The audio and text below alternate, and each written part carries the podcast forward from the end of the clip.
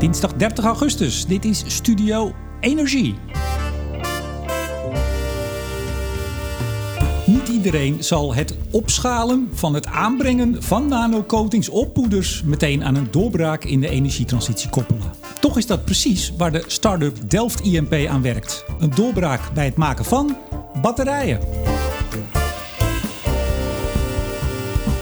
Batterijen die langer meegaan, veel minder schaarse materialen gebruiken en die ook nog eens goedkoper zijn. Hoe werkt de technologie precies en hoe ver is Delft IMP? Dat en meer vraag ik aan de CEO. Mijn gast deze week is Roderick Kolen.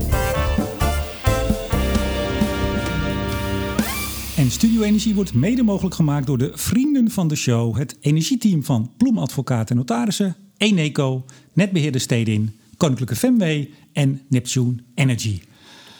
Kolen, hartelijk welkom.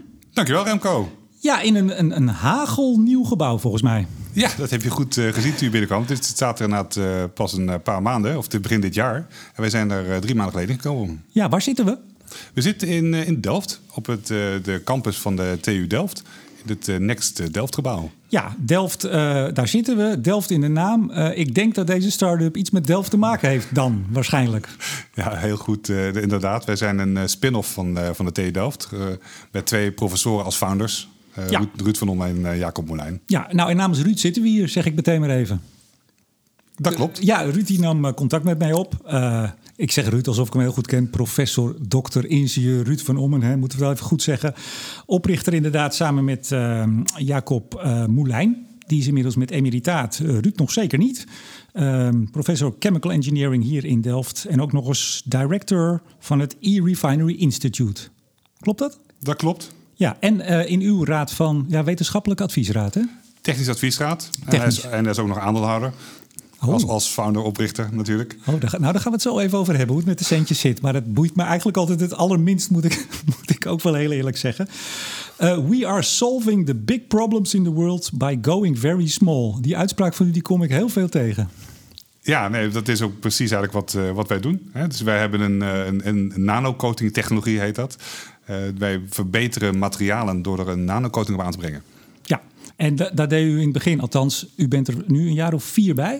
Uh, drie. Uh, dus uh, drie jaar ben ik er zelf bij, maar het bedrijf bestaat al langer. Ja, 2014, een jaar of acht. Nog steeds start-up? Nog steeds start-up, ja. Ja, ik had u ook scale willen noemen, maar u zei vooraf nee, we zijn nog start-up.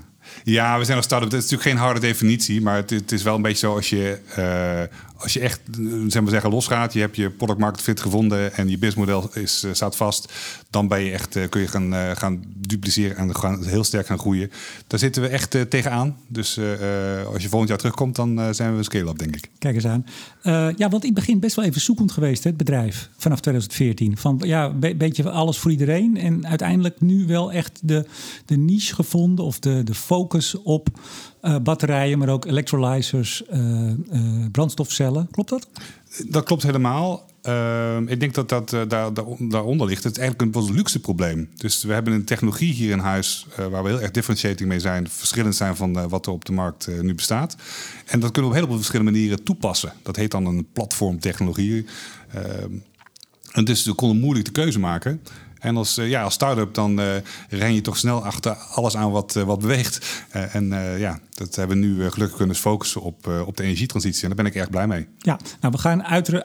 nou, dan ga ik al. Dat is weer naar de zomer. Hè? Ik loop helemaal vast. We gaan straks uitgebreid het hebben natuurlijk over die technologie. Want ik heb ook de, de luisteraars beloofd al op social media van de week... dat we echt helemaal diep de, de techniek in gaan vandaag weer eens. Ja, ja, u kijkt al. Um, maar, maar voordat we dat doen, toch nog even. Uh, Ruud van Omme, die heeft ook het patent, dacht ik, op zijn naam hè? voor deze technologie. Hij, is, hij is de uitvinder hiervan. Ja. Dus hij heeft de technologie ontwikkeld om die nanocoatings, die dunne laagjes, aan te brengen op poeders op schaal. En dat is, de, de, dat is eigenlijk de kern van, uh, van dit bedrijf. En dat patent is, uh, is uh, eigendom van, uh, van de TU Delft, hè, want daar heeft hij dat uitgevonden. Mm -hmm. en wij hebben daar de, de exclusieve rechten op. Ja, en toen ik hoorde dat dat iets met, met poeders was, toen dacht ik, oh, poeders, poeders. Maar dan blijkt dus dat 70% van de industriële producten, dat zijn poeders uiteindelijk. Ja, die worden op een of andere manier komen poeders en heel veel dingen, dingen voor. Van, uh, van naad van batterijen zitten heel veel poeders in. Uh, maar ook in medicijnen natuurlijk. en dus heel veel industriële processen maken gebruik van poeders in een of andere vorm. En dat maakt deze technologie ook zo leuk en zoveel toepasbaar. Ja, ik noemde het niet voor niks een doorbraak, een mogelijke doorbraak in de intro. Want dat is het wel, hè? Lithium-ion batterijen zijn jullie nu vooral mee bezig. veel goedkoper, veel langere levensduur. nou, noem maar op. Het is één Walhalla als het lukt. Ja, nee, zeker. En we hebben er alle vertrouwen in dat het ook gaat lukken. Ehm, ehm, ja, zonder te, te, diep in de technologie te gaan, maar de, de, de, basis hiervan is dit natuurlijk in het aanbrengen van hele dunne laagjes op atomaire schaal, dus echt heel dun, uh, op, op poeders om de, de eigenschappen van die materialen te verbeteren. Uh, en dat kan dus zijn heel simpel dat ze langer meegaan, dat ze minder snel verouderen, maar ook door ze speciale eigenschappen mee te geven. En, en de uitvinding van aan de TU Delft gaat erom dat het uh, opschaalbaar is. Dat je dus hele grote machines kunt maken. En dat is eigenlijk de eigenlijke doorbraak. Dus we halen het uit het laboratorium weg. Uh, want deze technologie bestond in de basis al verschillende laboratoria in de wereld. Uh, maar wij maken het toepasbaar voor de industrie. En dan wordt de industrie natuurlijk geïnteresseerd als je dat op schaal kunt doen mm. tegen redelijke kosten. Ja, want dan hebben we het over Atomic Layer Deposition, ALD. En Daar ik, is op gebaseerd, ja. Ja, en dat was in de jaren 60 hadden de Russen dat al uitgevogeld. Ja, de Russen en, en de Finnen, nou, die, doen dan, eh, die waren er al eh, mee bezig. Dus in de laboratorium bestaat het al heel lang, uh, het principe. En dat is natuurlijk nu uh, gefine-tuned. Uh, in de halfgeleiderindustrie wordt het al heel veel toegepast. Ehm, maar wij kunnen dit nu op poeders opschalen. En dat is echt uniek. En dat is gebaseerd op deze ALD-technologie. En als ik nu bij u kom en ik zeg, doe mij zoveel kilo per uur, wat kunt u dan leveren? In principe dat wel. Er hangt een beetje vanaf welke coating en hoe snel je het wilt hebben. Maar we hebben nu de apparatuur hier staan dat we dat kunnen doen. Ja, ja maar hoeveel kilo hebben we het dan over? Wat is de uh, schaal? Nou, de schaal nu is, is, het is een beetje moeilijk te zeggen. Hangt een beetje af van het, van het uh, gewicht van het poeder wat je erin doet natuurlijk. Uh, maar zo'n 10 kilogram per uur, die machine die staat hier nu. En we gaan binnen hoeveel jaar naar de hoeveel kilo? volgend jaar gaan we naar 100 kilo. En dan een paar jaar later naar de 1000 kilo. Kijk eens aan. Uh, even voordat we uh, nog even het verleden induiken en echte technologie in. Met hoeveel mensen zit u hier? Uh, we zitten nu met zo'n 16, 16 mensen, 16 medewerkers. Ik zag een, een, foto op uw website staan. Toen waren het er nog 11, geloof ik. En iemand had een shirt aan met Bazinga. En voor de fans van de Big Bang Theory, die weten meteen dat dat een hoog nerdgehalte heeft. Is, is dat ook zo hier met het personeel? Is we maken er heel veel grapjes over. We zijn natuurlijk heel divers in, in allerlei, allerlei richtingen. Ehm, maar het is natuurlijk, we hebben heel veel scientists ook rondlopen hier. Ja. ja. Mensen die gepromoveerd zijn ook. Vorig jaar oktober een, eh, een geldronde, 10 miljoen opgehaald. Ja. Moeten we toch even doen. Nogmaals, het boeit me niet, maar het is toch interessant. Uh, van wie is dit bedrijf op dit moment? Uh, nog van de, van de aandeelhouders, maar er zijn nu twee investeerders bijgekomen van de publieke sector.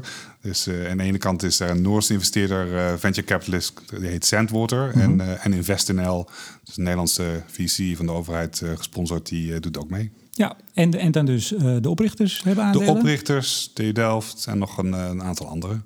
Oké, okay, die we niet noemen. Nee, die hoeven nu niet genoemd te worden. Nee. Nee. Hebt, hebt u zelf het aandeeltjes? Ik heb ook uh, skin in the game, ja. Skin in the game, ja. Oh ja, zo heet dat, hè? Want u, u zelf komt... Uh, u hebt best veel gedaan, maar eigenlijk de basis is 16 jaar bij Shell. Ja, dat klopt. Ik heb, ben chemicus van opleiding, katalyse gedaan en ik ben daarna bij Shell gaan werken ja, gepromoveerd aan het uh, Frits Haber Instituut in ja, Duitsland. Dat, ja, dat was, een, uh, dat was echt een heel unieke kans die ik daar kreeg om daar uh, te mogen promoveren. In, het was een beetje Walhalla voor... ja. Oh ja, dat was echt heel bijzonder. En waar bent u op gepromoveerd? Op ja, CO-oxidatie, dus echt een, de, de katalyse echt, en dat echt in de detail begrijpen.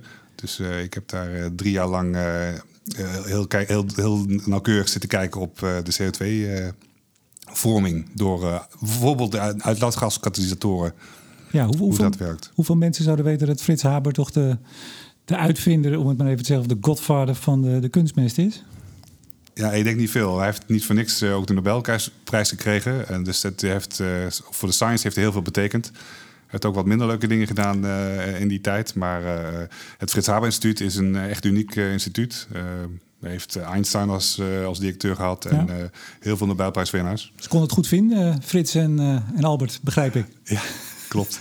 ja, zoveel van horen zeggen dan natuurlijk. Ja, nee, wat, waar, u net op doelt, uh, mindere dingen. Hij was een. Uh, als, uh, ik, heb, ik heb een recensie gelezen van het boek wat over hem is geschreven, de biografie. Ik geloof Between Genius and Genocide. Hij heeft als, als Jood in Duitsland wilde hij zich heel erg integreren in de Duitse maatschappij. En was ook heel erg in de Eerste Wereldoorlog uh, aan de kant van de Duitsers. En heeft uh, eigenlijk het gifgas nou ja, mede mogelijk gemaakt. Hè, wat in de Eerste Wereldoorlog zoveel, zoveel verschrikking heeft veroorzaakt. Ja, ik vrees dat je daar gelijk in hebt.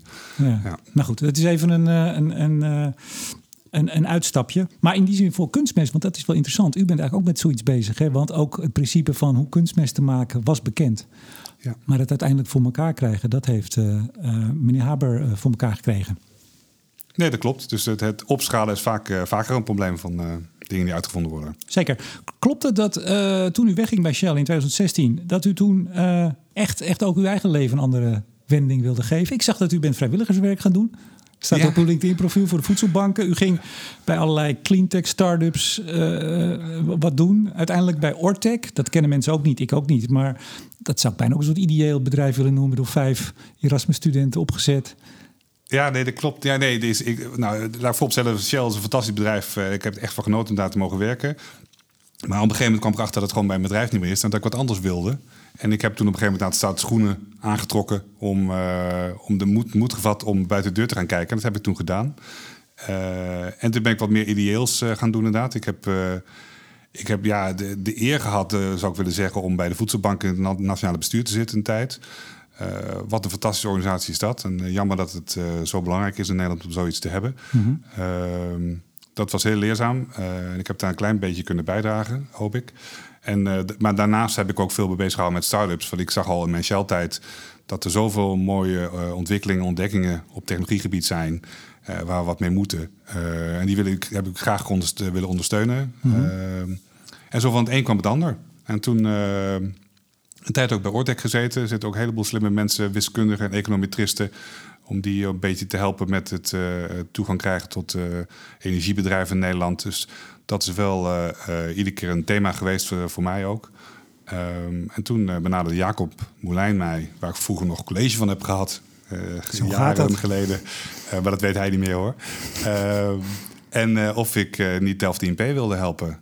En ja, dat, ik was tegelijk verliefd op, op het bedrijf. Ja.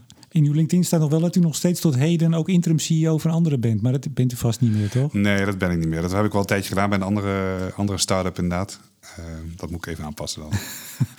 even, we gaan even terug naar het verleden. Uh, uh, Ruud van Omme die ontdekt iets. Maar het was al een aantal jaren voor 2014. Echt, die ontdekt iets op labschaal. Wat, wat ontdekte hij? Nou, hij, met zijn mensen uiteraard. Met zijn mensen. En, ja. en, ik was er natuurlijk ook zelf niet bij. Maar de, de, de, het uh, principe van atomic layer deposition, dat, be, dat bestond uh, natuurlijk al. En daar heeft hij zich meer, is hij meer op gaan toespitsen. En wat hij ontdekte uiteindelijk is dat je... Uh, het principe van atomic deposition ook op een andere manier kan toepassen zoals het traditioneel het geval is. Nou, dan moet ik toch een beetje meer technisch ja, uit gaan leggen. Want anders, daar zijn we nu beland. Dus, uh, precies, dus, dus uh, het is een, uh, een gasfasereactie waarbij je eigenlijk traditioneel in een, in een, in een pannetje, zullen we maar zeggen, de ene gas na het andere gas injecteert en daarmee laagje voor laagje uh, moleculen afzet op een oppervlak. Dat, doe je, dat is atomic layer depositie. Ja. En dat kun je heel precies doen. Maar het doet atoompje voor atoompje, bijna letterlijk. Daarom is het ook voor de halfgeleiderindustrie zo interessant. Nou, dat doe je door het een na het andere in tijd in te laten. Uh, wat, we, wat Ruud van Ommen nou ontdekt heeft, is je kunt dat ook in, niet in tijd doen, maar gewoon in afstand. Als je nou een poeder laat reizen door een buis, er doorheen blaast, en je injecteert dan dat gas dat dan het eerste laagje afzet. En dan verderop in de buis injecteer je het tweede laagje om de, om de coating af te maken, zullen we maar zeggen. Uh, dan, dan kun je dat special doen. Hè? Dus dan is het niet meer in tijd, maar dan gaat in, in, in, afstand. En als je dat doet, heb je eigenlijk een continuous reactor. Want dan kun je namelijk continu bedrijven. Zolang jij maar poeder blijft injecteren, en zolang je maar die chemicaliën de een na de ander injecteert op de juiste hoeveelheid, het juiste moment, uiteraard. Dus, uh, er komt heel veel fine-tuning bij kijken. Mm -hmm. Maar dan kun jij dus dat continu bedrijven. En Want dat was dus niet zo bij de. Nee, dat is, het is echt een pannetje wat je, wat je hiervoor had. Dus het traditionele ALD-proces breng je het in de een naar de ander in, in tijd. En dan moet je op een gegeven moment is het klaar. En dan moet je pannetje legen. En dan moet je, dan moet je weer nieuw poeder erin doen. En dan doe je het weer opnieuw. Dus dan kun je je voorstellen dat je dat moeilijker kunt opschalen op industriële schaal. Want een pannetje kan maar zo groot zijn. En, en twee ook, ja, je kunt afwerking krijgen van, uh, van, van pannetje naar pannetje. Die, die tomatensoep die je iedere maakt, die is toch net iets anders. Ja. En dat kan natuurlijk niet in de industrie, dat wil je niet. Um, dus het continu bedrijven van zoiets is, uh, was echt een doorbraak. En het is heel makkelijk schaalbaar. Als je je buisje waardoor je heen je poeder blaast groter maakt, kan er meer poeder doorheen. Mm-hmm. Als je je buisje langer maakt, kun je meer laagjes afzetten. Nou, het klinkt natuurlijk heel simpel zo. Uh, dat is natuurlijk in detail niet, maar daar komt het wel op neer. En, en, dat, en dat, ja, dat vond ik geniaal. Um, en dat is ook de kracht van, dit, uh, van, van, de, van Delft IMP. En dat is ook waar Van Omme en de TU Delft uh, patent op heeft gekregen. Daar is een patent op aangevraagd en, en daar zijn we driftig mee aan de slag. Kijk eens aan. Nou, dus dat, dat was in 2014, was dat, zeg ik maar even mij geworden, van, van een soort labschaal. Dat was, het principe was bewezen, denk ja, ik dan. Ja. Je vraagt dat patent aan, pardon, um, dat krijg je. En vervolgens, ja, wat doe je er dan mee? Nee, goed, dat was dus overweging. En, en de, de, de, nogmaals, ik was er toen natuurlijk niet bij. Maar het, uiteindelijk werd, werd, het zo interessant gevonden. En, en daar kwam ook Jacob Moulijn uh, in gesprek met, met Ruud. Dat zeiden ja, want van, die hebben het samen gedaan. Hè? Die hebben het samen gedaan. Ja. We moeten hier wat mee. Uh, laten we een eigen bedrijf opzetten om dit, deze technologie te commercialiseren. Dit is een technologie die kun je op vele manieren toepassen. Uh, laten we dat kijken of we dat in een, een bedrijf vanuit kunnen maken. Hm. En dan zijn we nu acht jaar verder, om het ja. maar even snel uh, te doen. U kwam er drie, vier jaar geleden ja. bij. Wat is er, ja, dat is natuurlijk een idiote vraag, maar wat is er in die acht jaar, in die acht jaar gebeurd? Van alles. Ja. Uh, nee, de, ja, heel, heel veel. Dus de, zoals ik al aan het begin al aangaf, in het begin was men natuurlijk een beetje zoekende. Zo van, het is een beetje het syndroom van we hebben een hamer, we zoeken spijkers. Uh, dat was er zeker, denk ik, in het begin. Ook als start-up, als je niet genoeg funding hebt, is dat ook extra moeilijk. Uh, dus iedereen die een beetje geld toegooit, daar wil je graag wat voor doen. Hè? Dus ontwikkel een coating voor mij. Nou, dat doe je dan. Toen ik uh, uiteindelijk binnenkwam, uh, drie jaar geleden, hebben we gezegd van we moeten focussen om hier echt te kunnen groeien. We moeten ergens heel goed in worden. Dus dan hebben we het op de energietak van sport gefocust. Ehm, en dat heeft ook geresulteerd in dat we makkelijker funding kregen. Um, en en uh, ja, dus ook uh, vorig jaar natuurlijk zo'n Series A binnenkrijgen. En dan kun je echt gaan, gaan groeien en gaan bouwen. Ja, maar even voor de niet leuk. ingevoerde Series A, wat is dat? Ja, dat is eigenlijk. De, de, de, ook daar is geen harde definitie van, maar het is een substantiële investering. Uh, en voor een deep tech bedrijf zoals wij zijn, was dat in ons geval was dat, was dat 10 miljoen. En dat, daarmee heb je dus een beetje geld van investeerders gekregen, waarvoor zij aandelen krijgen. Maar waar je een plan afspreekt wat je daarvoor gaat doen. Uh, wij gaan dat gebruiken om het bedrijf verder uit te bouwen. Maar met name ook om die, die machine, van die uh, technologie verder uit te breiden. Dat we het echt kunnen gaan verkopen. Hm. Maar de eerste zeven jaar was het dus een beetje, beetje sprokkelen. Ja, met zijn ups en downs, maar het uh, zoekende. Dus dat, en dat maar is financieel ook... bedoel ik, want ja, waar, waar haal je dan? Ja, te weinig inkomsten, ja. denk ik, op, ja. op zo'n moment. Ja. Een paar mensen moet je aan het werk houden of salarissen betalen. Nee, dat klopt. Dus dat, dat, dat was ook uh, financieel. Nou, nou, nou, nou, blijft dat ook, want we, we investeren natuurlijk. Dus we gebruiken dat geld niet om hier uh, alles met goud te behangen. Dus, uh, dames en heren, ik kan het bevestigen. Deze kantoren zien er niet uit als goud. Nee, dus, dus we, we, moeten natuurlijk wel het kapitaal gebruiken om, om te groeien en om ons product te verbeteren. Maar het geeft je wel wat, ja, wat adempauze om, om, om dat ernaar op te focussen op het bedrijf. En niet op het binnenhalen van financiering. Ja, dat, is een, dat is een doel om dat niet. Hoe lang kunt u voort met die 10 miljoen? Nog? Nou, ik denk dat we, denk dat we in, in de loop van volgend jaar wel uh, gaan kijken naar, uh, naar nieuwe investeringen. Ja, nou, uh, u zei het al, energietransitie eigenlijk de, de focus. Nou, ja. dat is ook uh, niet zo heel gek natuurlijk. daar gebeurt nogal wat. Er zijn heel veel partijen die daar iets mee moeten. De elektrische auto kwam ook uh, op de afgelopen jaren. Dat zal u ook niet ontgaan zijn. Die hebben zeker, zeker. Die hebben batterijen. Ik kwam nog een interview uit 2019 met u tegen. Daar zei u dat al. essentiële schakel is het ja, elektriciteit kunnen opslaan. Opwekken waren we toen ook al natuurlijk redelijk nou, lekker mee bezig. Uh, de, en dat zijn we nog steeds. Maar het opslaan, u zegt waterstof, ja, dat kan wel. Maar makkelijker is toch als je hele goede batterijen hebt. Wat is op dit moment uh, voor uh, de doorbraak toch het grote probleem van batterijen. En hebben we het meestal toch over lithium-ion, hè? De, de, bekende. Ja, we, we, we, doen meer op het energievlak. Hè? Ja. Dus uh, als we komen over hydrogen kunnen komen te spreken. Maar op, op lithium-ion, de, de, doorbraak is dat wij dus zo'n beschermlaagje aan kunnen brengen op zowel de, de pluspol van de batterij als ook de, de minpol. Maar u bent gespecialiseerd in de kathode, hè? dacht ik. Kom ik ergens tegen? Nou, we zijn, de kathode zijn we mee begonnen, maar we zijn ook, de, er is ook steeds, meer interesse naar de anode, naar de Die pakt u ook even mee. Die pakt, nou ja, want de, principe, de principes zijn hetzelfde. We hebben poeders en, en die kunnen we een beschermlaagje aanbrengen. Wat moet, want je moet je voorstellen, kijk, toen ik uh, voor de vakantie een, een, uh, een tweede, tweedehands iPhone kocht, dan wordt erbij verteld, ja, die heeft 80% van de originele capaciteit. Want een batterij, als die wat ouder is, die veroudert gewoon. Dus je kunt maar zo vaak je batterij opladen en ontladen. En dan wordt die op een gegeven moment houdt het op. Ja. Nou, omdat, omdat de vraag naar batterijen uh, zo verwacht zo sterk te stijgen, uh, uh, moeten die eigenlijk die batterijen langer meegaan om, om ook, ook daarbij te helpen. Nou, de, onze nanocoatings die, die zorgen ervoor dat die batterijen langer mee kunnen gaan. En, en dus dat je langer met je, met je iPhone, maar dus ook in de auto, daar langer mee door kunt. Dat is één hele grote benefit van onze mag, mag, mag ik u als ik onderbreken? Ja, Wat maakt dan dat hij langer meegaat door het laagje? Want nu, nu zit daar kobalt op ter bescherming. Ja, vooral. Nou, zit erin, ja. Zit dus, erin. Nou, dus de, de, nee, dus de, uh, het beschermlaag is echt het soort van smartie. Dus je, je zorgt dat het verouderingsproces ver, uh, vertraagd wordt of, of zelfs tegengehouden wordt. Dus de, als een batterij veroudert, ja, dan komen er allemaal dendrieten uit en dan wordt het heel, heel technisch heel ingewikkeld. Maar als je het heel vaak laat en ontlaat, dan, dan uh, neemt de mogelijkheid van die kathode en ook van die anode om die lithium-ionen te transporteren neemt af. Ja, dus het laagje beschermt, maar dat is dus een andere functie dan het kobalt wat er nu in zit.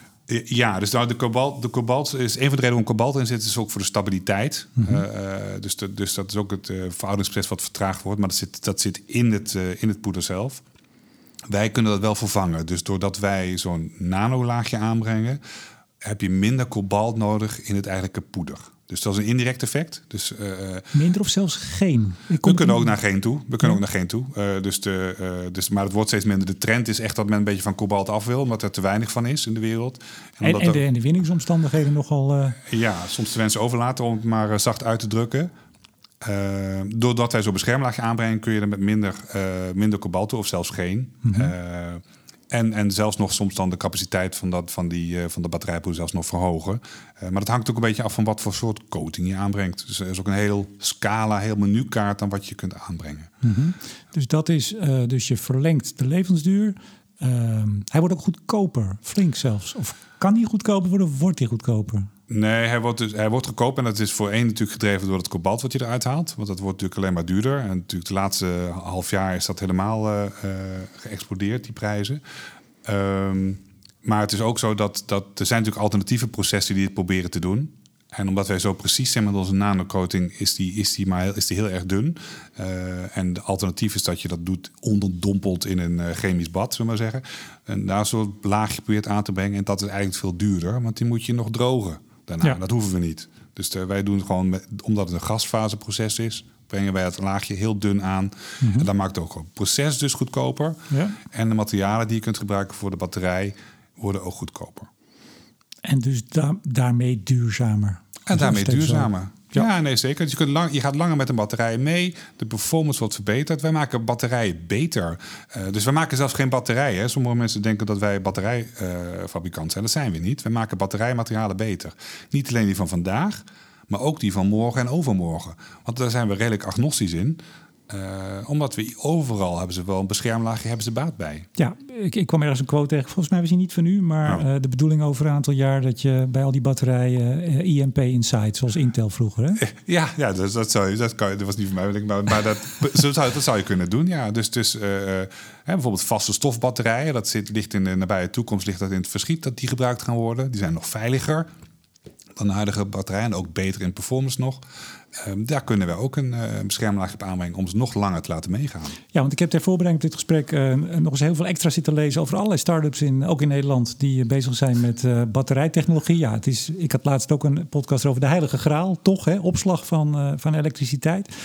Maar ik kom er ook een quote tegen dat iemand zei, ja, dat, ik weet niet eens meer welk bedrijf het was, doet er niet toe. Die ja, zeiden, ja, ehm, ehm, het is een zinkend schip, deze generatie batterijen. Er zijn heel veel partijen bezig om het schip nog wat langer drijvend te houden, maar wij bouwen een heel nieuw schip. Oftewel, je moet eigenlijk naar een totaal nieuwe batterij, uh, batterijprincipe. Werkt u nou aan het zinkende schip of bent u bezig om een nieuw schip te bouwen? Nou, ik denk niet dat wij aan het zinkende, zinkende schip werken. Ik, denk, ik weet niet of dit schip gaat zinken. Dus lithium-ion batterijen, daar twee jaar geleden volgens mij de Nobelprijs ook voor uh, gegeven voor de uitvinders daarvan. Die gaat echt nog wel de komende jaren bij ons zijn. Als je alleen al kijkt naar uh, de wereldvraag, die uh, volgens mij richting 2030 naar 4000 gigawattuur vraag van aan batterij gaat. En de hoeveelheid uh, gigafactories voor batterijen die nu gebouwd worden, gebaseerd hierop, op dit principe, denk ik niet dat dat schip echt snel zinkt. Maar we zijn altijd naastig op zoek naar uh, nieuwe, uh, nieuwe technologieën en die, het kunnen verbeteren. Dus daar zijn heel veel ontwikkelingen. Er gebeurt ontzettend veel in deze wereld. Um, maar tot nu toe proberen we dat altijd bij te benen. En, en 9 van de 10 keer kunnen wij de nieuwste technologie op batterijgebied kunnen wij verbeteren door daar een beschermlaagje voor aan te bieden die het langer laat meegaan of, of het uh, gunstiger maakt in de, in de kosten. Ja, ik, ik las nog een quote van, uh, van Elon Musk, toch ook niet de minste. Die zegt dat zijn grootste zorg niet zozeer de kobalt is, maar uh, nikkel. Ja. Hoe, ja. hoe, hoe staat u in de, in de hele nikkel-discussie, zou ik bijna zeggen? Nou, de, de, dat snap ik. Dus de, de is, aan alle ingrediënten en materialen is er waarschijnlijk een tekort. Wat is de, wat is de rol van nikkel? Er zit ook met name in de kathode. Dus de, uh, de kathode bestaat hoofdzakelijk... uit de, de, er zijn heel veel verschillende kathodes plus polen. Uh, maar de, de, de meest gebruikte nu heet NMC, dus nikkel, mangaan, uh, kobalt. Um, en daar zit ook heel veel nikkel in. En als je kobalt eruit haalt, moet je er eigenlijk meer nikkel in de plaats stoppen. Heel kort gezegd wat, wat er nu gebeurt. Um, die nikkel, daar is niet genoeg van in de wereld. Als je de vraag wil wat doen. En dus er zijn een aantal dingen die je dan kunt doen. Is meer nikkel zoeken, en dat gebeurt ook. Er worden meer, en ook zeker lithiummijnen, worden, gaan er meer open. Um, maar wat je, een ander wat je kunt doen is recyclen. En dat gelukkig gebeurt het ook steeds meer. Dus dat mhm. je oude batterijen gebruikt en dan weer uit, helemaal uit elkaar haalt en ingrediënten en dan weer nieuwe batterijen maakt. Maar het simpele is ook gewoon langer met je batterij doen. Dus als wij uh, twee keer zo lang met de batterij doen, waar, waar je voorheen twee, nieuw, twee keer of één keer een nieuwe batterij moet kopen, ja, dan bespaar je natuurlijk ontzettend veel materialen ook. Dus uh, en dan ga je veel zuiniger met je, uh, en energie zeker, dan ga je veel zuiniger met je materialen om. Is dat de, de levensduurverlenging waar we het over moeten hebben, 100%? Dus twee keer zo lang mee? nou, dat is, dat, is wel heel, dat is wel heel ambitieus, maar het gaat wel in de tientallen procenten. het hangt een beetje ook af van waar je van startpunt wat je neemt en welke materialen je precies gebruikt. Maar we kunnen wel echt praten we substantiële verlenging van levensduur. Ja. Hm. En als u nu op dit moment een, een gemiddelde lithium batterij die in het Tesla zit. Als u die met uw techniek, met uh, eh, IMP Insight, ja. zou kunnen leveren, hoeveel goedkoper of lichter, waar, waar, drukt u dat in uit? Wat zijn de targets? Ja, dit is een goede, hele goede vraag. Een hele moeilijke vraag ook. Want dat hangt... Meestal als mensen zeggen goede vraag, dan is het dan moeilijker. Ja, ja dat is een moeilijke, ik geef het gelijk toe. Dat is een moeilijke vraag. Want het hangt er een beetje af van met wie je praat. Hè? Dus, hmm. dus uh, in de value keten, dus de waardeketen uh, van... begint natuurlijk met de mensen die die poeders maken. En die leveren dat weer aan de mensen die, die gigafactories die daar batterijen uitmaken. En die leveren dat weer aan de, hè, de OEM's, de, de, Volkswagens van deze wereld. Uh, en die hebben natuurlijk allemaal een ander... en die leveren het weer aan de klant. Die hebben ander, natuurlijk een ander doel, een ander op uh, om, om wat ze uit de batterij willen halen. Ehm, nou praat ik wel met investeerders over de specifieke getallen. En ik denk dat het nu een beetje ver gaat. Want als ik nu een getal roep, dan, dan als de, en de context ontbreekt... ja, dan gaat het getal misschien eigen leven leiden. Uh, maar ga er maar vanuit dat, dat uh, omdat wij een gasfaseproces zijn... hoeven wij niet, en wij geen droogstap... en dan besparen we een heleboel CO2... Mm -hmm. uh, en uh, een heleboel energie in, de productie, in het productieproces. Uh, en er is al uh, op bescheiden schaal, maar ook op kilogramschaal, inmiddels aangetoond dat de batterijen die gemaakt worden met onze coating daadwerkelijk langer meegaan en langer hun capaciteit behouden. Met meerdere tientallen procenten. Maar dat is de facto de business case van ons bedrijf. Ja, nou, ik zat te denken, want ik, ik schreef ook in die intro hè, goedkoper en langer mee en, en minder materiaal en fantastisch. En dat zeg ik zonder, uh, zonder cynisme hoor. Maar op het moment dat, dat, u iets kunt leveren waardoor een batterij twee keer zo lang meegaat. Ja. En hij kan dan dus zelfs goedkoper zijn. heb je natuurlijk grote kans dat iemand die uiteindelijk dat ding in die auto zet, welke partij in de keten het ook is, die zegt ik ga hem helemaal niet goedkoper aanbieden. Ik ga hem zelfs ietsje duurder aanbieden, want hij gaat twee keer zo lang mee. Dat is geld waard. Ja, dat kan. Dus dan kan, dan gaat de marktwerking treedt op. Hè? Dus uh, van uh, ga je twee keer zoveel vragen voor iets wat, wat, wat twee keer lang meegaat? Of, of ja, doe je dat iets minder en zorg je dat, dat daarvan meer in de markt gezet wordt? Er kan ook regulering komen dat batterijen op een bepaalde levensduur moeten hebben. Laat ik zo zeggen, ik hoop dat u uw techniek goed verkoopt. Ja, wij, wij, doen, wij doen onze uit stinkende best om dat, uh, om dat goed te doen. Oh, er is heel veel geld, hier zit dus heel veel geld in. Hier zit heel veel geld in. Dus de, de, omdat die, want wat wij leveren uiteindelijk is de, de, de capability om die coatings te ontwikkelen. En we leveren de machine om dat te produceren op schaal. Nou, dat laatste is natuurlijk uh, wat, wat we moeten gaan bewijzen in de markt. Dat we machines gaan neerzetten uh, die dat echt op schaal, op industriële schaal kunnen. Maar gezien de, de, de toekomstverwachting en de vraag, ja, deze, deze pizza wordt zo groot. Uh, uh, daar, daar eten we graag een stukje uit. Maar dan, bij mij schiet dan meteen al de vergelijking met ASML uh, in het hoofd. nou ja, u, u, zegt ook mooi.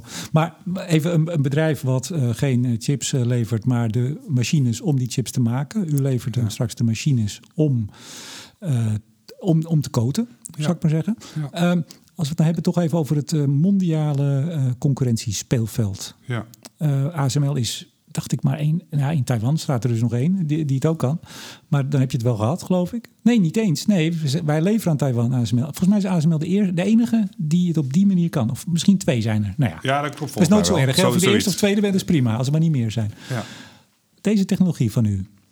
Uh, nou, u, u, overziet de markt, ik niet. Ja. Al, al lees ik nog zoveel, ik overzie hem nooit, maar u wel. Kunt u de enige in de wereld worden of de een van twee? Uh, of het kunnen, ik denk niet goede vraag. Of willen we dat? Ik denk dat we het okay. niet willen. Okay. Uh, want ik denk de grootste uitdaging voor ons is het uh, educating the market. Hè? Dus het, het, het uitleggen aan de markt dat ze, dat ze het anders moeten gaan doen als ze gewend zijn. Want het is echt een, het is wel een verandering natuurlijk in de manier waarop ze het nu doen. We kunnen nog zo goed zeggen van wat de voordelen allemaal zijn en de kosten, et cetera. Maar ze moeten daarmee wel op een andere manier een batterijmateriaal gaan maken. Nou, dus dat is de grootste uitdaging. En omdat deze pizza zo groot wordt. Uh, de, de, helft is ook goed, om een grapje te zeggen. Dus nee, maar de, de, we even verwelkomen echt, echt concurrentie. Want het maakt de ontwikkeling van deze applicatie alleen maar sneller en beter. wij vinden dat we iets heel unieks in, in handen hebben, wat we echt in de markt kunnen zetten. Mm -hmm. En als die, die markt groeit, dan kunnen wij zeker ons plekje erin veroveren. Maar ik, ik, uh, als u mij toestaat, hoor ik hier toch een beetje een idealist. En ook dit komt vanuit de TU, vanuit het onderwijs, wetenschap. U bent een wetenschapper toch? Jawel. Een paar jaar bij dat Shell, maar dat was, dat was gewoon even tijdelijk. U bent een wetenschapper. Maar op het moment om dit groot te maken, u hebt nu 10 miljoen vorig jaar opgehaald. Dat is natuurlijk ja. helemaal niets, want u nee. heeft straks honderden miljoenen nodig. Er komen allemaal visies, venture capitalists die stappen in. Die hebben heel andere doelen ja, maar we willen, natuurlijk wel, we willen natuurlijk wel groot worden. Ja. Dus, dus, dus, nee, maar die, willen, ook, die, willen, die willen wel uh, 75% of 80% van die, uh, van die pizza.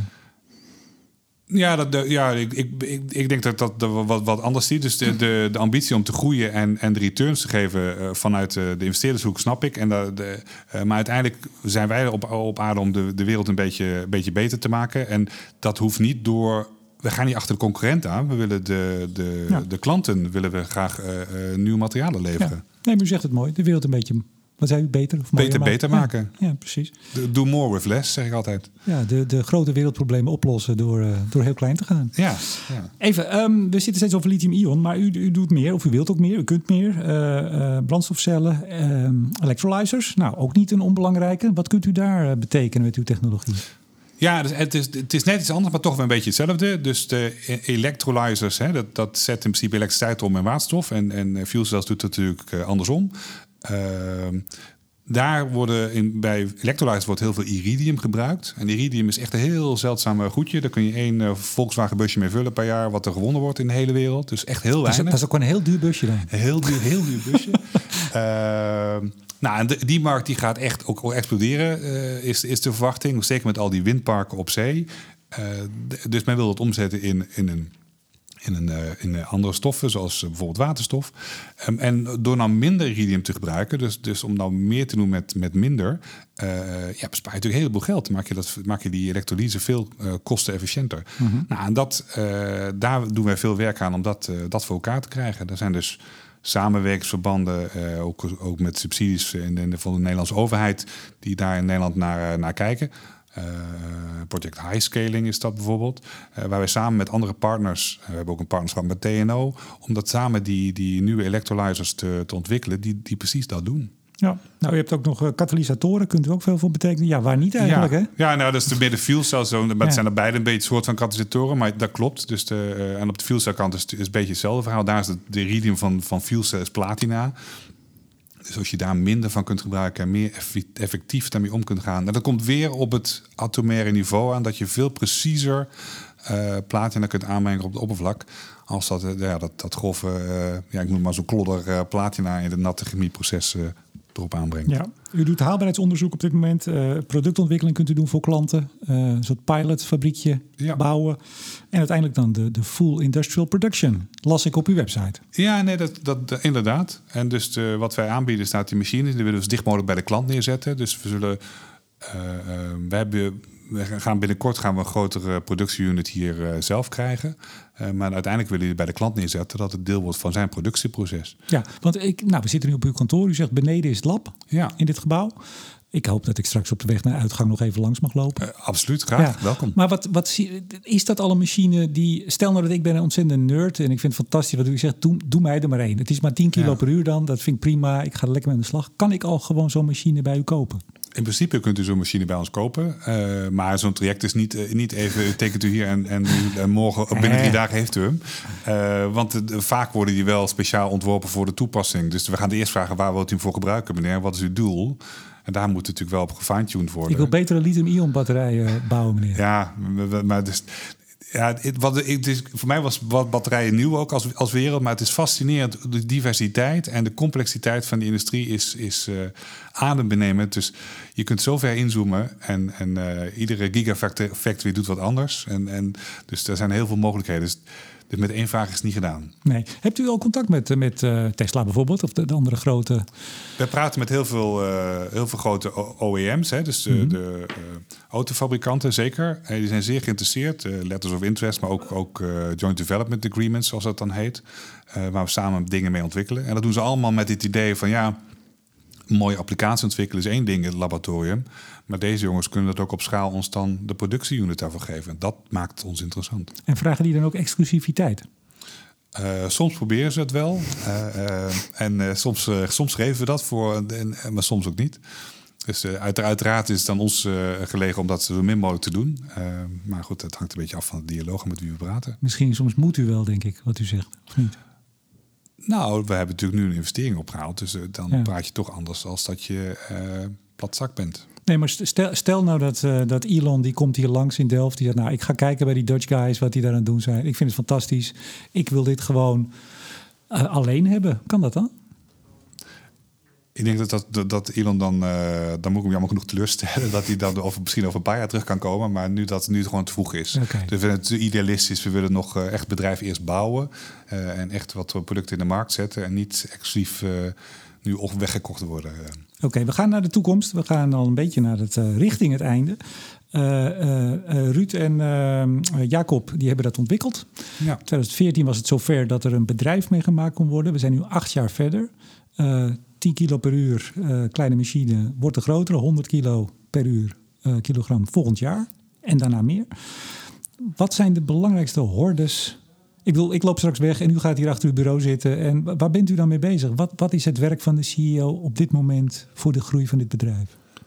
Nou, dus ik denk dat drie dingen zijn belangrijk voor een CEO. Aan de ene kant is het natuurlijk de zorgen dat de organisatie goed loopt en dat de juiste mensen binnenkomen om uh, mee te helpen bouwen. En dat is echt een fantastisch leuke opgave. Uh, dag in dag uit van het team wat je hebt, maar ook naar voren toe om het team te laten groeien. Uh, uh, twee is natuurlijk de uh, zorgen dat de financiën er zijn om dat ook te doen. Want we blijven wel nog investeren. We maken geen, uh, geen winsten. En dat zou ook denk ik niet goed zijn als we daarop op zouden focussen. Dus we willen groeien en bouwen om de toekomst zeker te stellen en een bedrijf meer impact te kunnen genereren.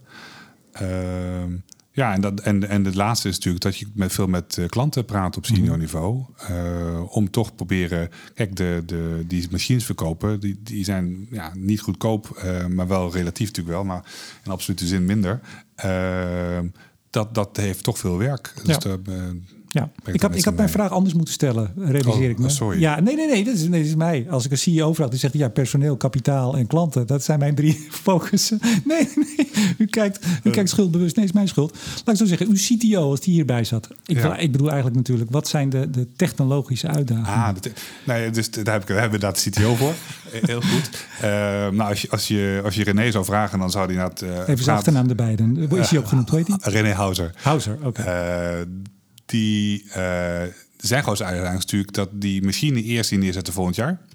Die natuurlijk met die investering eh, hebben laten maar is dat een ABC'tje bouwen. bedoel ik? Of zijn daar veel hobbels? Is daar, ligt hij en u daar samen wakker van? Eh, ik lig er niet wakker van. Maar ik heb vertrouwen in René. Maar hij ook niet, denk ik. Eh, maar er zijn natuurlijk altijd, zijn altijd hobbels. Maar de, dat, het omdat het zo'n elegante technologie is, zijn, zijn dat niet de grootste hobbels. Eh, daar komt natuurlijk maar je moet niet onderschatten, er komt natuurlijk ontzettend veel bij kijken. En zeker als we die machines ook gaan installeren dadelijk bij klanten, daar komt zoveel eromheen. En daar zullen we zeker problemen komen waar we nu nog geen eens weet van hebben. Dus we kunnen op papier wel een fantastisch eh, ding ontwerpen. Daar moeten we ook vlieguren genereren. Dus als we die machine hebben staan volgend jaar, moeten we daar veel mee oefenen dat we alle kinderziektes eruit halen. Ehm, en dan zijn we ik klaar eh, ook om eruit te gaan en om machines ook te verkopen aan aan de, aan de, aan de klanten. Ehm, en die moeten dan ook daar geïnstalleerd worden en onderhouden worden, uiteraard. Ja, ik was, ik was jaren geleden, volgens mij was het 2018 al. eh, oh, dan ben ik de naam kwijt, wat erg. Maar het was in ieder geval een, eh, in Alkmaar superkritische watervergassing proces om uiteindelijk uit allerlei afval en troep eh, groen gas te maken. Oké. En dat, dat was al een flink opgeschaalde, nou, dat was een flink gebouw waar ik doorheen mocht lopen. Maar het was nog steeds niet echt opgeschaald. En iedere keer, en ehm, ik, ik zou bijna zeggen, ik heb er een beetje mee te doen. Ik wil zo graag dat het ook lukt. Maar iedere keer, ja nee, volgend jaar zijn we zover. Dan gaan we de grote stap maken. En dan loop je dus inderdaad tegen allerlei dingen nog aan... waar je, u zegt het net, eigenlijk nog helemaal geen weet van hebt. Nee, maar het leuke van dit bedrijf, dat is een beetje atypisch natuurlijk, is wij, we hebben al een klantenbasis omdat wij die, al die ontwikkelingen doen van die nanocoatings, die, daar, daar hebben we al contact mee. Daar zijn we al, dus die zijn ook in naastige afwachting inderdaad van het opschalen van die, eh, van die productiecapaciteit. Eh, en omdat we dat combineren met deze elegante technologie, die we al opgeschaald hebben natuurlijk. Hè. We hebben, Ruud is begonnen met 1 kilogram per uur en nu staat er 10 kilogram per uur. En die 100 kilogram per uur, die gaat er komen en die gaat ook draaien. Ja, dat was acht jaar, hè, van 1 naar 10.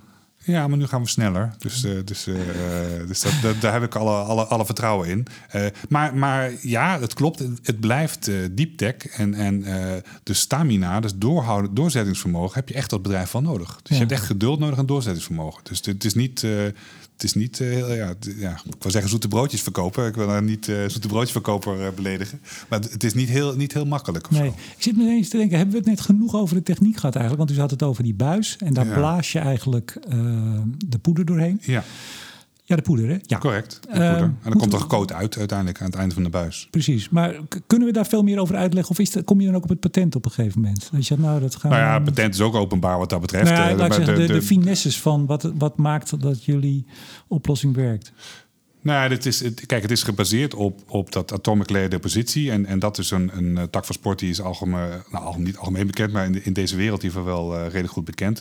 De, de finesses en wat wij doen, is natuurlijk, zit er heel veel know-how bij. Eh, eh, en en dat, dat, als je zo'n machine zou hebben morgen, Remco, in je, in je garage, zou je niet zo makkelijk kunnen opereren, denk ik. Je moet echt wel weten wat je, wat je doet. Dus Schakel ik heel- wat luisteraars in. Ik heb hele slimme luisteraars. dus je hebt heel veel fine-tuning nodig. Eh, maar het basisprincipe is een beetje dat. Dus je kunt spelen met de chemicaliën die je injecteert in de gasfase. Dus die dus dat laagje vormen. Het is heel afhankelijk van hoe de poeders die je doorheen blaast... wat voor oppervlak die hebben. Want er zijn poeders bij die hebben per gram een voetbalveld... wat je dan met coating moet voorzien. Omdat er allemaal helemaal poriën in zitten en zo. En er zijn ook biljartballen die je doorheen jaagt. Nou, dus ik kan me voorstellen dat, dat, dat qua dosering van gassen... toch een heel ander spel is. Eh, dus dat, dat, daar hebben wij natuurlijk heel veel ervaring mee inmiddels. Dus dat fijnjusteren is echt wel een, eh, wel een tak van sport. Ehm, ja, en, en, eh, ja, en, dus, en ook, we hebben ook dus natuurlijk de machine zo ontworpen dat die echt duizenden uren kan, eh, kan draaien zonder eh, al te veel maintenance te gebruiken. Ja, dus het is straks de, de, de waarde en het, het, ik zou zeggen, het intellectueel eigendom zit niet zozeer in, in de machine, in de hardware. Het zit in precies aan welke knop je op welk moment hoeveel wel en niet moet draaien. Zeker, zeker. Daarom, daarom geven we ook die machines weg met, met de receptuur en, en de instellingen. En, en willen we ook graag de service en maintenance doen. Om te zorgen dat die capaciteit permanent beschikbaar is voor de klant. Geeft u weg, ik neem aan, u verkoopt ze. we verkopen het. Ja. Oké, okay. ik dacht, ik ben zo idealistisch. Je kan ze gewoon niet gratis afkomen halen. um, nou, Europa wil een batterijpartij worden uh, op wereldschaal. Ik geloof dat Nederland ja. allemaal, ik geloof zeggen, een nationaal actieplan batterijsystemen hebben we of gaan ja. we krijgen in Nederland? Ja, nee, we hebben in Nederland is gelukkig ook wakker geworden. Dus uh, uh, daar ben ik erg blij mee. nee, zeker. En dat, is, en dat is absoluut positief bedoeld. Er zijn handelsmissies naar, naar onze omringende landen. En, en daar doen wij, doen wij graag mee mee. Omdat ik denk heel belangrijk is dat we daar als, als Nederland ook staan. we hadden we in, als bedrijf hadden we in 2020 een. In de coronatijd hadden we een Nederlandse batterijdag uh, opgezet. Waarbij overheid en, en universiteiten en TNO en, en zo allemaal uitgenodigd hadden om, uh, om bij elkaar te komen om het erover te hebben. Hoe we toch als Nederland beter voor de dag komen te staan. En ja, dat heeft een heel klein beetje geholpen, denk ik, dat de bewustwording bij de overheid dat er toch meer moet gebeuren op storagegebied. En dat, dat lukt nu aardig. Maar leggen, leggen wij het niet ja, dat klinkt een beetje negatief als ik het zo formuleer. Nou, laat ik het gewoon doen. Leggen, leggen wij het in, in Nederland zeker, maar ook in Europa niet toch gewoon af tegen Azië en Amerika? Als het gaat over innovatie, met name ook opschalen en daar echt grote wereldwijde business van maken. Kunnen nou, ik, ik, ik, denk, dat, denk dat dat op zich wel meevalt, zeker met het vooroplopen. Hè. Dus, dus in Europa heeft uh, commissaris Stefkovic uh, een aantal jaar geleden duidelijk de case gemaakt dat strategisch het belangrijk is dat Europa meer op batterijgebied gaat doen. En dat heeft echt een goede impuls gegeven. Mm -hmm. De European Battery Alliance, een heleboel fonds. En er zijn een heleboel uh, grote fabrieken of plannen daarvoor zijn uit voortgekomen. Ik denk dat dat een hele goede ontwikkeling is geweest. Ja, dat, dat werkt dus. Dat heeft gewerkt. Dat heeft gewerkt. Ja, okay. kijk maar naar het plaatje. Dus in 2030, nu is het denk ik, nou, kleine 10% van de batterijenmarkt komt uit Europa, wordt geproduceerd. Maar over in 2030 is dat een kwart of zo. Uh, hm. Maar u, je, hebt, hebt gelijk, dus de, de hoofdmoot komt toch zeker uit Japan, China en, uh, en Korea. Uh, maar die, die inhaalslag kunnen wij zeker maken. We zullen nooit de grootste speler worden in Europa. Maar je ziet ook de, de lokalisering van de supply chain, wat steeds belangrijker wordt.